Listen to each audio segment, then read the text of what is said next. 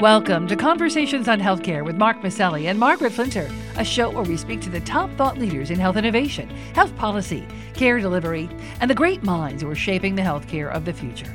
This week, Mark and Margaret speak with Gary Cohen, founder and president of Healthcare Without Harm, a leading nonprofit dedicated to eradicating toxic waste produced by the healthcare system and leading health systems in this country and around the world to net zero emissions. Fresh from an appearance at the UN COP26 Climate Change Summit, Cohen says the new U.S. commitment to addressing climate change is a bellwether moment.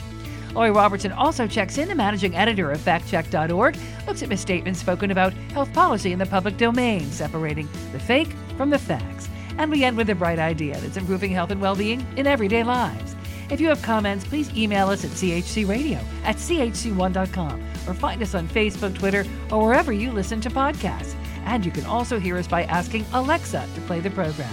Now, stay tuned for our interview with Gary Cohen here on Conversations on Healthcare. We're speaking today with Gary Cohen, founder and president of Healthcare Without Harm, an international organization promoting environmentally responsible healthcare. He's built a coalition and networks in more than 70 countries dedicated to reducing the impact of health industry pollution on climate change and health. His work has earned him the MacArthur Foundation's Genius Grant, the White House Champion of Change Award, and the Skoll Foundation Social Entrepreneurship Award. He just presented at the UN's COP26 Climate Summit in Glasgow. Gary, welcome back to Conversations on Healthcare.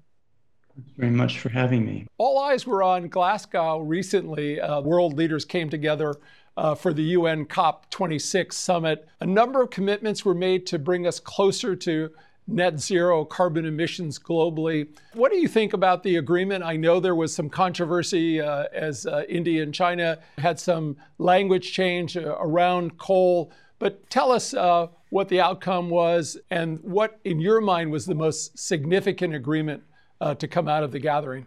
Yeah, so a, I would say the overall uh, conference was a mixed bag so on the one hand, the level of ambition required to keep the planet warming from being catastrophic, we didn't get there. So the commitments that were made uh, fall short of the desire and the need to keep uh, temperatures within 1.5 degrees centigrade.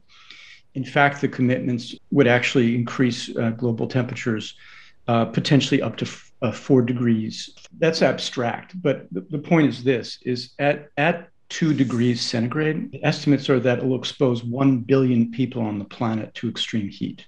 However, there were some positive things that happened there.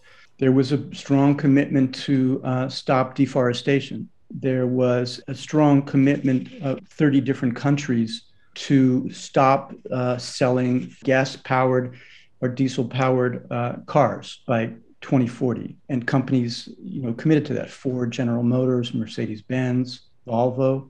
Other uh, car companies didn't uh, commit to that, including Toyota, Volkswagen, and Nissan. Uh, in our space, more than 51 countries committed to, to a health program that we established with the World Health Organization and the, the British government. Um, they committed to make their healthcare systems climate resilient to the extreme weather that we're all facing and also to decarbonize their healthcare systems. So in an interesting way, healthcare for the very first time really came to this event and made very serious commitments mm-hmm. to its role. Mm-hmm. So that was huge. Well, Gary, at the COP26, you were with a, another recent guest of ours, Assistant HHS Secretary Rachel Levine, and talking about this very critical issue of the role that climate change plays, is already playing in health inequity. And you've said that the Biden administration's new initiatives will address what you call the moral wound of health inequity uh, that is now fueled or accelerated by climate change. Maybe uh, talk with us about the role of climate change in health equity and contributing to health inequity. And how do you see these initiatives having an impact in that area? Right. So, what we learned from COVID is that exposed all the racial and social inequities that we face in our society. Uh, black people died at twice the rate of white people. Native people died at three times the rate of white people. Um, people who were vulnerable already, who had uh, pre existing conditions, especially respiratory conditions, were more likely to die. And if you look at the climate crisis, we see that force multiplier playing out in the same way. The most uh, polluted communities in America, many of them are in communities of color. If you look where the petrochemical plants are, where a lot of the refineries are, where a lot of the incinerators are, where the truck routes are, where there's a lack of tree co- uh, cover um, because of, of decades of redlining. Those are all symptoms and consequences of structural racism in the country. So, in some neighborhoods of Baltimore, in the summer, it's five or 10 degrees hotter because there is no tree cover. So, as we start to understand the health impacts of the climate crisis, it runs right into our our racial reckoning as a nation and mm. so that as we move away from our reliance on fossil fuels we also have this incredible opportunity to heal some of the racism that we've lived with for generations and that's that's the special role of the healthcare sector and it's also thankfully a goal of the biden administration where they want to put some of their investments in clean energy and addressing the the, the decades of environmental injustice in those communities, put some of the money to address those injustices and right those communities, uh, invest some of the clean energy strategies in those communities. So mm-hmm. that's, that's the first time we have a government in this country that's centering itself in, in climate solutions and centering itself in, in racial equity. Uh, the president this week uh, on the White House lawn signed uh, a bipartisan uh, $1.2 trillion infrastructure bill. It really, uh, I think, did a lot, but help our listeners understand what is so vitally important for climate change in that legislation? And also on deck is the Build Back uh, Better bill that's uh, hopefully coming out of the House and then over to the Senate. Uh, what's at stake here? Well, so the, the infrastructure bill that did pass uh, creates some important uh, upgrades uh, in clean energy and transportation sectors. It includes electric grid modernization, electric vehicle uh, charging infrastructure, um, some kind of carbon management and research into new technologies. It goes a piece of the way. But the real transformation is in this other Build Back Better bill, which would put the, United States on a, on a, a very robust pathway to move toward a clean energy economy in, in many, many dimensions there's 320 billion for clean energy and transmission and vehicles and manufacturing. And there's money to address air and water pollution uh, focused in frontline communities. There's clean energy and sustainability accelerator like a 30 billion dollars that would put uh, some of these investments in disenfranchised communities this sort of justice 40 initiative. There's 100 billion in resilience in terms of climate smart agriculture forestry coastal restoration. It's creating a, a whole civilian climate corps um, with a diverse workforce of 300,000 members. Another 110 billion in clean and globally competitive uh, industrial facilities, clean energy and vehicle manufacturing. So there's so much more in that other bill that is being negotiated that would be an enormous signal to our economy, a stimulus to our economy, and and it would demonstrate enormous leadership to the world that we could meet the goals that the administration has to reduce our greenhouse gas emissions uh, by 50% from 2005 and 100% by 2050 at the latest. Um, so it's a big deal. And the first bill doesn't come close to, to doing that, that stimulus that's required. Mm-hmm. Um, it would have been ideal if if Biden would have been able to go to Glasgow and said, we've got that all right. wrapped up, but right. it's still being haggled over, obviously. Right. Well, Gary, uh, toxic waste in healthcare is certainly a big problem, and people of a certain age, and uh, probably half the people that work with us, uh, have never seen a mercury thermometer, right? Something that was just, it was everywhere. And that was one of your most successful campaigns at Healthcare Without Harm that we all owe you a debt of gratitude, uh, eliminating mercury thermometers across the healthcare landscape, which really were a big contributor to toxic waste. But healthcare itself is a big contributor. And in so many communities, healthcare is the biggest employer, it's a real economic engine. What are you seeing in terms of uh, the work that the health sector and the healthcare sector can do uh, at reversing that trend of being a contributor to toxic waste? Yeah, well, so the amazing thing about the health sector in this country is that it's the biggest Uh, it's the biggest part of the economy besides the US military. And it's the one part of the economy that lives within this ethical framework of the mm-hmm. Hippocratic Oath to do no harm. And so there's this opportunity to, as it's addressing its toxic climate footprint, it can achieve health outcomes that are positive. We can actually improve the health of all Americans by addressing our reliance on fossil fuels, for example. Fossil fuels, independent of their climate contribution, globally are killing 8 million people a year because of the particulate matter, um, according to the Harvard School of Public Health. That's more than AIDS, malaria, and tuberculosis combined. So just cleaning up the air and moving away from coal and oil and, and gas uh, will actually improve Americans' health. Also, healthcare is a huge user of, of petrochemical plastics, mm-hmm. um, which are choking our waterways, which are full of toxic chemicals and additives, which create dioxin when they're burned. And so, moving away from petrochemical plastics can help stimulate a green chemistry economy to move away from those. As we move away also from the over reliance on meat, mm-hmm. if we move to a little more plant based diets, it's good for people's health, it's good for agriculture, it's good for the planet. So there's a lot of different interventions that hospitals and healthcare can make and aggregate its power to signal the rest of the economy of the direction we need to go.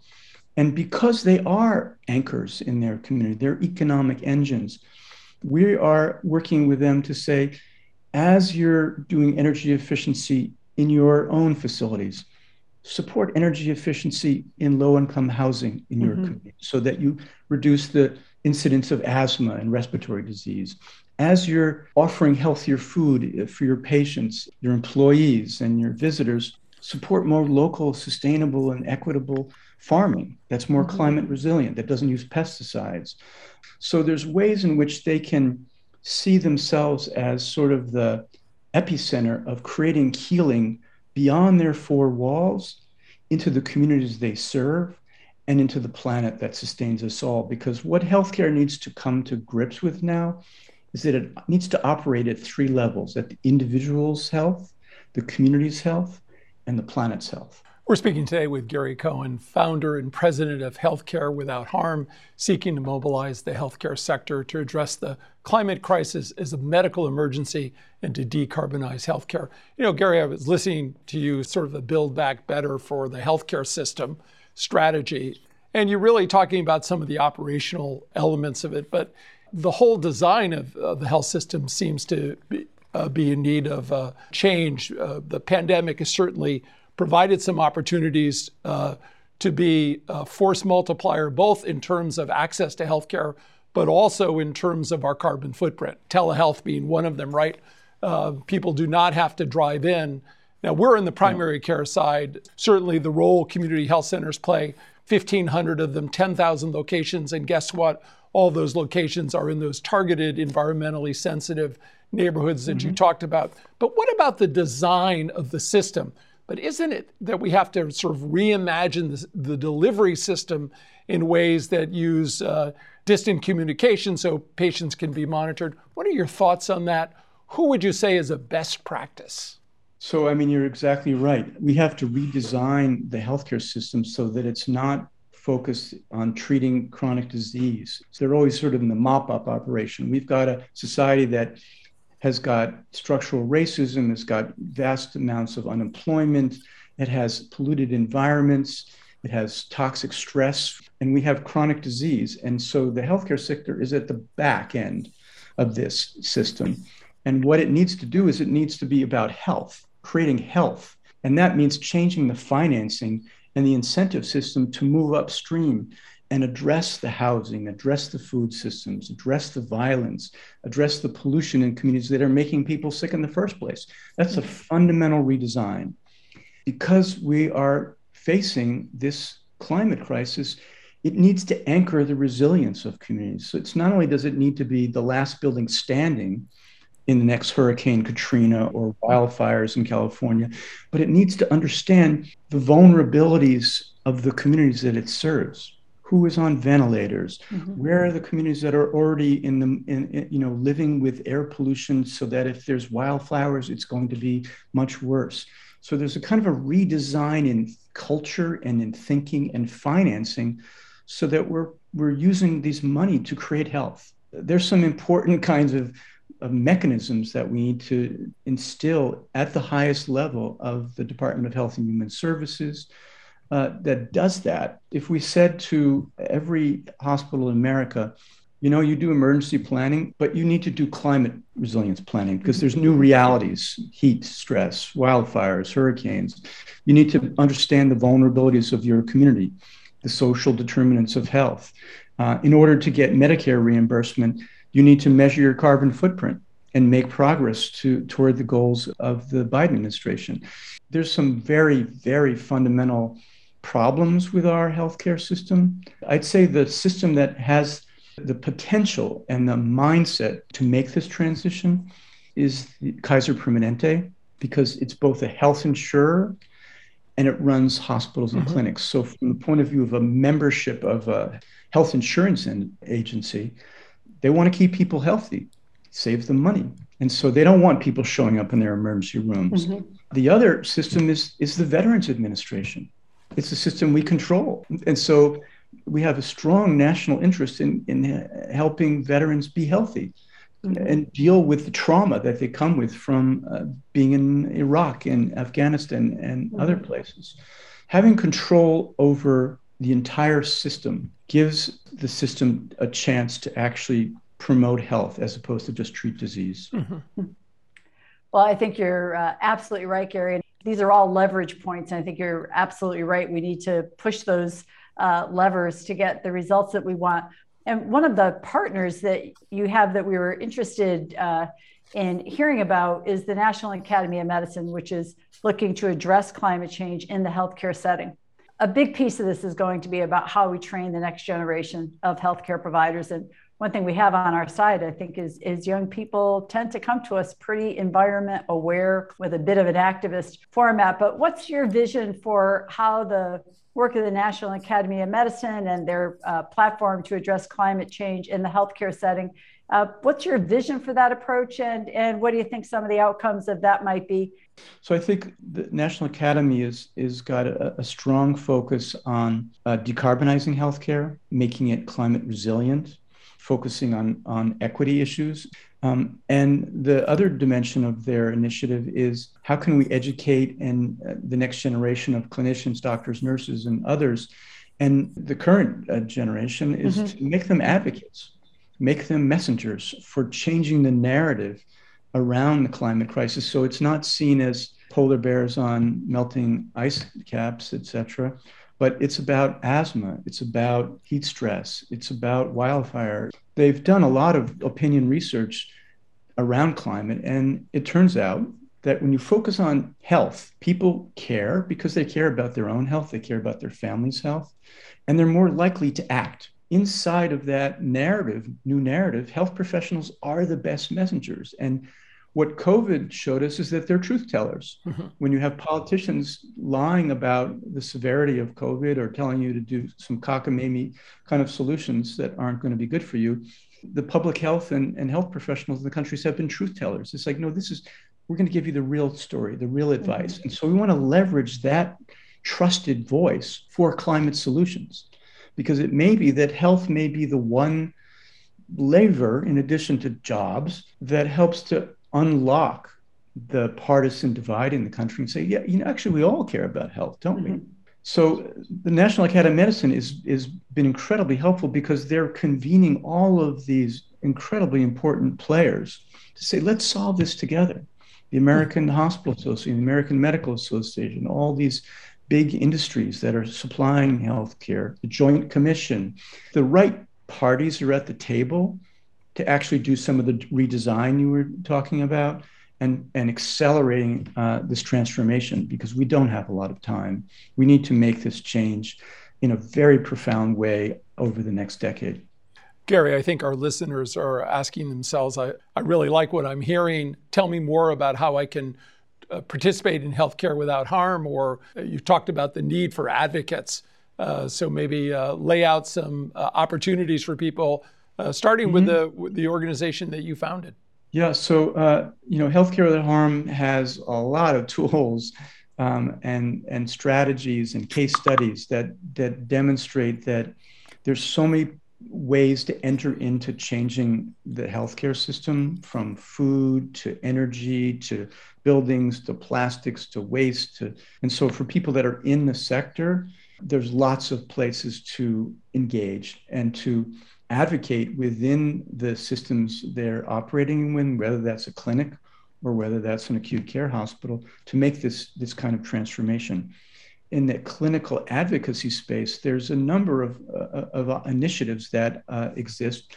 We launched um, with an organization called the Alliance of Nurses for a Healthy Environment, a thing called the uh, Nurses Climate Challenge. Mm-hmm. And it's a whole website with materials and op-eds and, and ways to engage uh, people in, in the facilities you work in, but also to become advocates in the communities that you serve to bring that trusted voice forward. There's a a partner organization called the Medical Society uh, Consortium on Climate and Health that's got half of the doctor uh, physician organizations in the country all at least signing on to climate as a as a strategic imperative and there's lots of materials in those places and in others to get engaged and to short circuit our learning curve so that we are bringing forward um, health professionals as heroes as planetary healers. There's so many other opportunities for just engaging in your local community you know? Like everybody says well what can i do as an individual? I would say what can you do as a community? Like band together. There's all these you know renewable energy standards that are coming at local levels and state levels so there's ways to engage wherever you find yourself we we remind everybody who's in healthcare leadership that it unless you're talking about climate and the environment you're not going to attract the next generation of young people who are leaders. They're going to go elsewhere. So uh, if you don't get the bigger picture, you're just going to lose out to all that talent that's out there. It's true, actually. It's turning out that sustainability is one of the interesting kind of drivers for people making decisions about their employment, especially this new generation.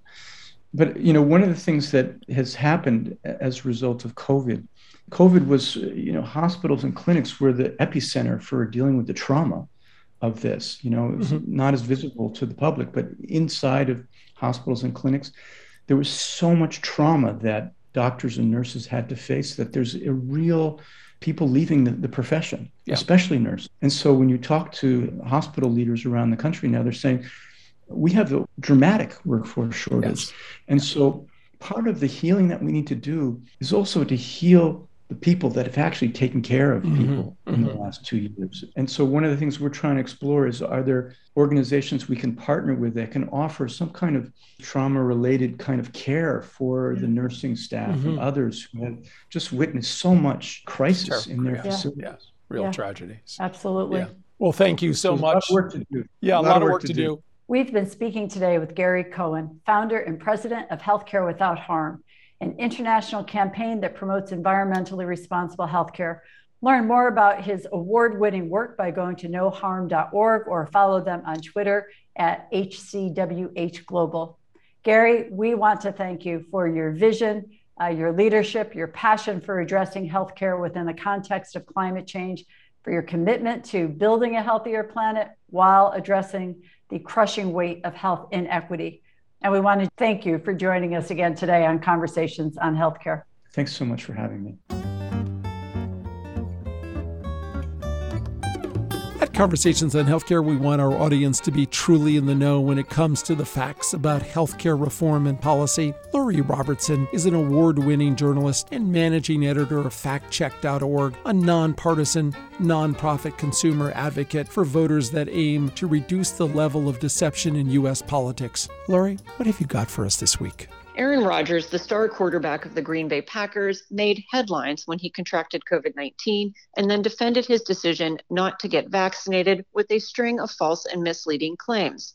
In a November 5 interview, Rodgers drew a distinction between vaccination and immunization, saying that he had not previously lied about being vaccinated because he had been immunized via a homeopathy protocol. But there is no way to have immunity to the coronavirus without either being previously infected or being vaccinated. Homeopathy is a form of alternative medicine for which there is little evidence of effectiveness for any health condition. In the interview, Rodgers asked, quote, if the vaccine is so great, then how come people are still getting COVID and spreading COVID and unfortunately dying from COVID? The answer is that no vaccine is 100% effective. And while the COVID 19 vaccines in use in the United States are highly effective, some cases, hospitalizations, and even deaths are expected among vaccinated individuals. However, the data show that the risks of getting the disease and dying from it are higher among the unvaccinated.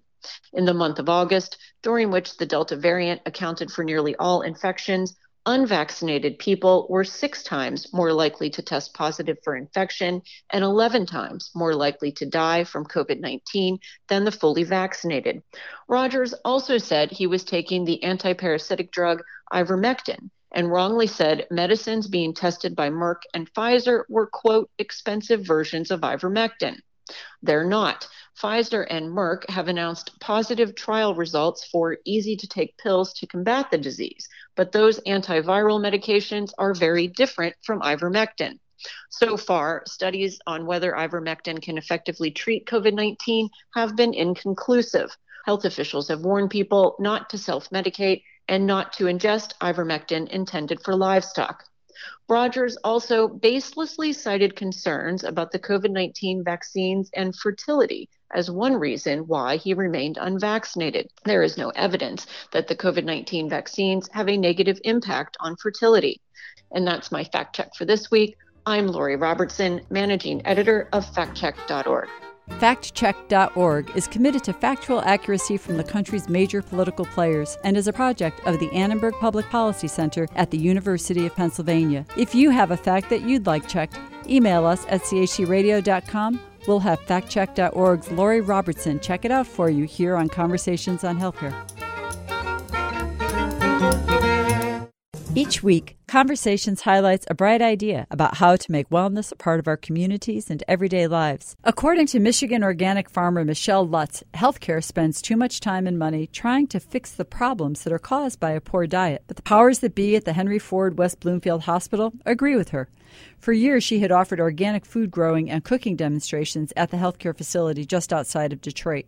But when officials drew up plans to renovate the hospital, they decided to take it to the next level. A million dollars certified organic hydroponic greenhouse and garden were built, and Lutz was hired away from her farm to run the operation. When you have the opportunity to heal someone, it is very important that what they are eating becomes part of that plan. That cliche saying, we are what we eat, is absolutely true. The facility now provides most of the nutritional organic greens, vegetables, fruits, and herbs used in the food that is prepared there not just for patients who have come there to heal, but for their families and hospital staff as well. The layout was very important so that we could have a very complex, diverse variety of herbs and produce for the kitchen to use. In the wintertime and in the fall, we changed to more of a cold tolerant crop.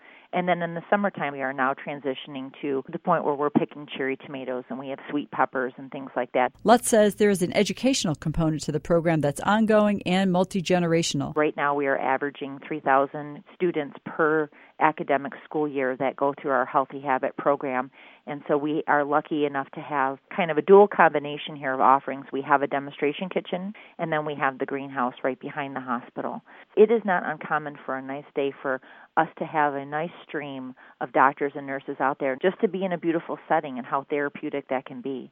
But to also you know have them ask questions about what it is that we're growing and how is that being used. The nation's first hospital-based year-round certified organic hydroponic greenhouse one that provides fresh fruits and vegetables to patients who are healing and the clinicians working to heal them and teaching the next generation about the benefits of organic produce for a healthier diet. The idea of being just a hospital doesn't work anymore. You have to be a community center for wellness. Now, that's a bright idea.